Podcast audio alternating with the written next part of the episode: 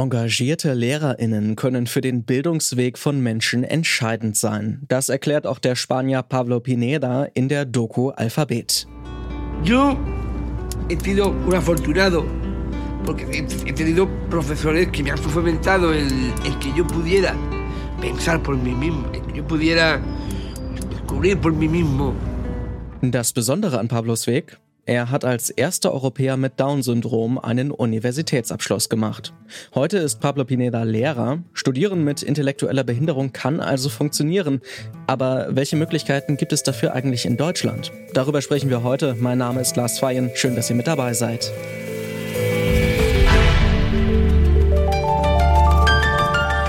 Zurück zum Thema.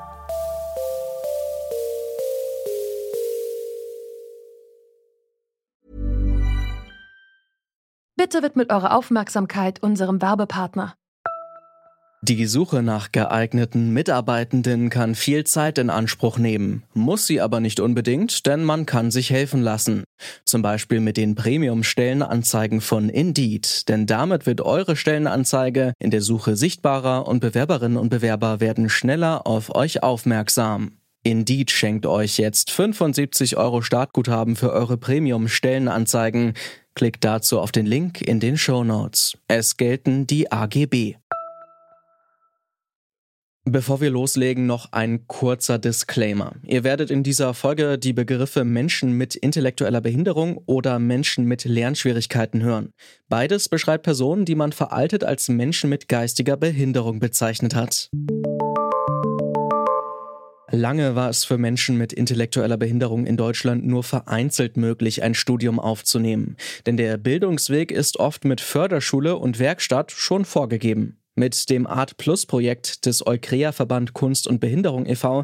soll sich das jetzt ändern. Wir haben mit der Art Plus Projektleiterin Angela Müller-Gianetti gesprochen und sie nach der Situation gefragt, die Menschen mit intellektueller Behinderung in Deutschland erleben, wenn sie studieren wollen und was sich durch das Art Plus Projekt jetzt ändert.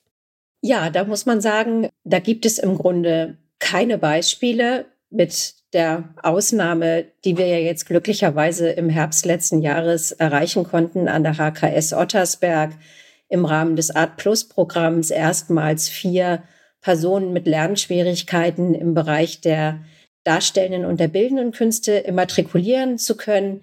Es gibt vereinzelt Beispiele. Es gibt auch einen jungen Mann aus Frankfurt, der dort studiert mit einer Lernschwierigkeit, sagen wir, oder wie Sie jetzt sagen, intellektuellen Behinderung, der dort ein Kunststudium aufgenommen hat.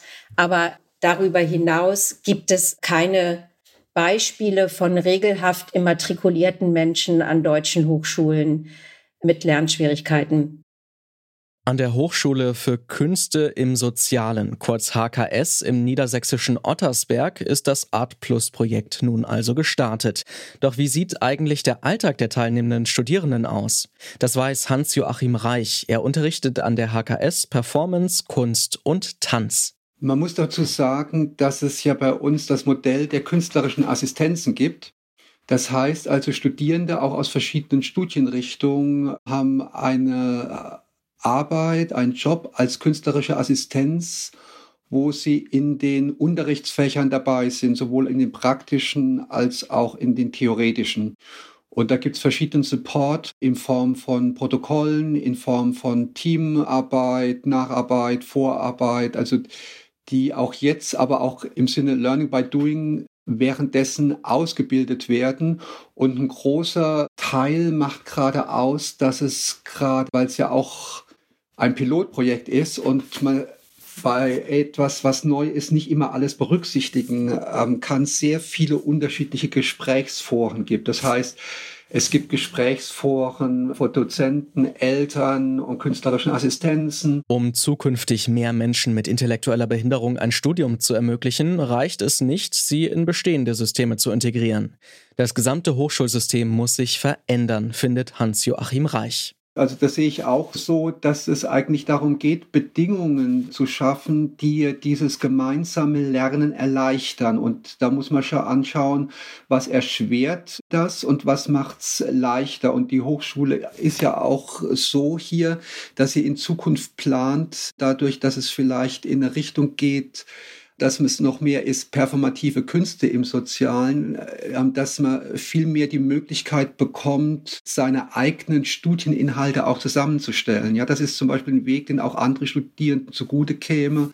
Wenn eine Hochschule das schafft, dass sich so der Studienverlauf viel mehr aus den persönlichen Bedürfnissen zusammengestellt werden kann. Ja, also das sind schon Möglichkeiten, die diskutiert werden und wo ich auch Chancen drin sehe. Auch für Art Plus Projektleiterin Angela Müller-Gianetti braucht es grundlegende Reformen. Sie verweist dabei auf das Beispiel Italien. In Italien gibt es das Beispiel im schulischen Bereich. Da gibt es ja kein Förderschulsystem mehr schon seit den 60er Jahren und Kinder und Jugendliche auch mit sehr komplexen Behinderungen sind auch in Klasse 12 und 13 noch in der Schule, weil eben die Leistungsformen individualisiert sind und nicht in einen Standard oder an bestimmte Abschlüsse gekoppelt werden, sondern jede Person einzeln betrachtet wird und individuelle Lern- und Leistungsziele vereinbart werden. Und das sind auch Modelle, wo ich denke, darüber kann man durchaus auch nachdenken, wenn es Bereiche gibt, die einzelnen Menschen, und es geht ja uns allen so, wir können bestimmte Sachen gut und wir können andere Sachen weniger gut. Und das heißt aber nicht, dass wir uns in den Sachen, in denen wir gut sind, nicht weiter qualifizieren können. Und ich glaube, das ist so eine wichtige Annahme erstmal, Grundannahme, mit, mit der Hochschulen im Grunde auch an Bildung von Menschen mit Lernschwierigkeiten rangehen müssten. Gerade mit Blick auf das italienische Bildungssystem gibt es für Deutschland noch viel Luft nach oben, findet Angela Müller-Gianetti. Ich muss es ganz mal dramatisch sagen, da gibt es nicht nur Luft nach oben, da gibt es richtig viel noch zu entwickeln. Das ist eigentlich ein Bereich, weil wir ja in Deutschland dieses System der Werkstatt für Menschen mit Behinderung aufgebaut haben, ist der Weg bisher ja im Grunde vorgezeichnet gewesen. Personen von der Förderschule, die aus der Schulpflicht rausgehen, gehen in Werkstufen, gehen in Berufsbildungsbereiche. Die waren bisher ja sogar sehr lange immer nur an den Werkstätten angegliedert.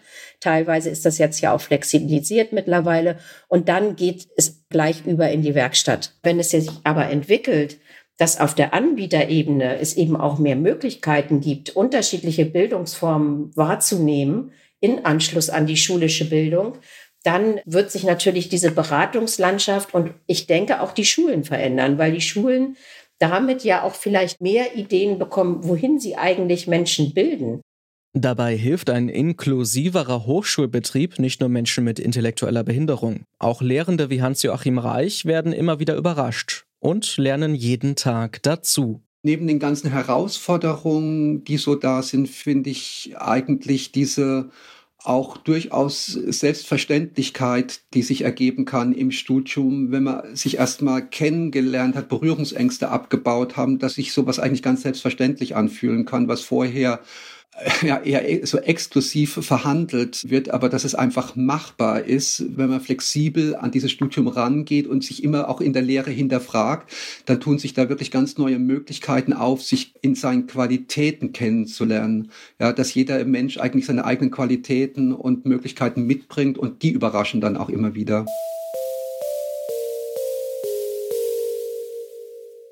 Noch gibt es also kaum Möglichkeiten für Menschen mit intellektueller Behinderung in Deutschland ein Studium aufzunehmen. Integrationsprojekte wie Art Plus sind allerdings gerade dabei, eine Blaupause zu schaffen, wie ein inklusives Studium in Zukunft auch an Hochschulen im ganzen Land funktionieren kann.